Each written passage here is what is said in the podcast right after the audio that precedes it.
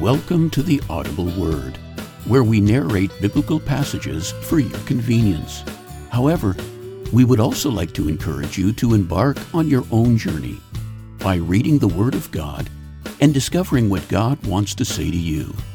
Well, with that said, let's get started with today's reading found in 1 Corinthians chapter 15 verses 1 to 11.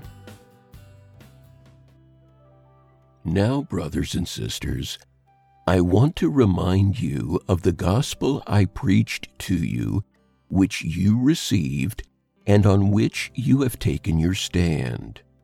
By this gospel you are saved, if you hold firmly to the word I preached to you. Otherwise, you have believed in vain.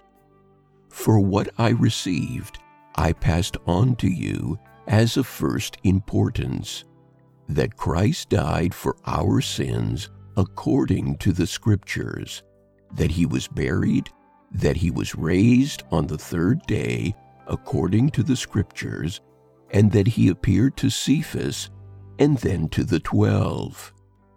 After that, he appeared to more than 500 of the brothers and sisters at the same time, most of whom are still living, though some have fallen asleep. Then he appeared to James, then to all the apostles, and last of all, he appeared to me also, as to one abnormally born. For I am the least of the apostles, and do not even deserve to be called an apostle, because I persecuted the church of God.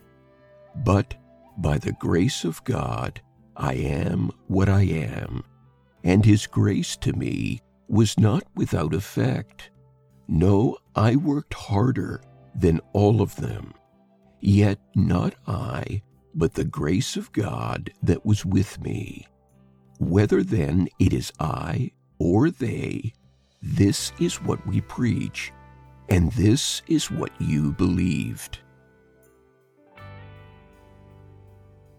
All readings taken from the New International Version and used by permission.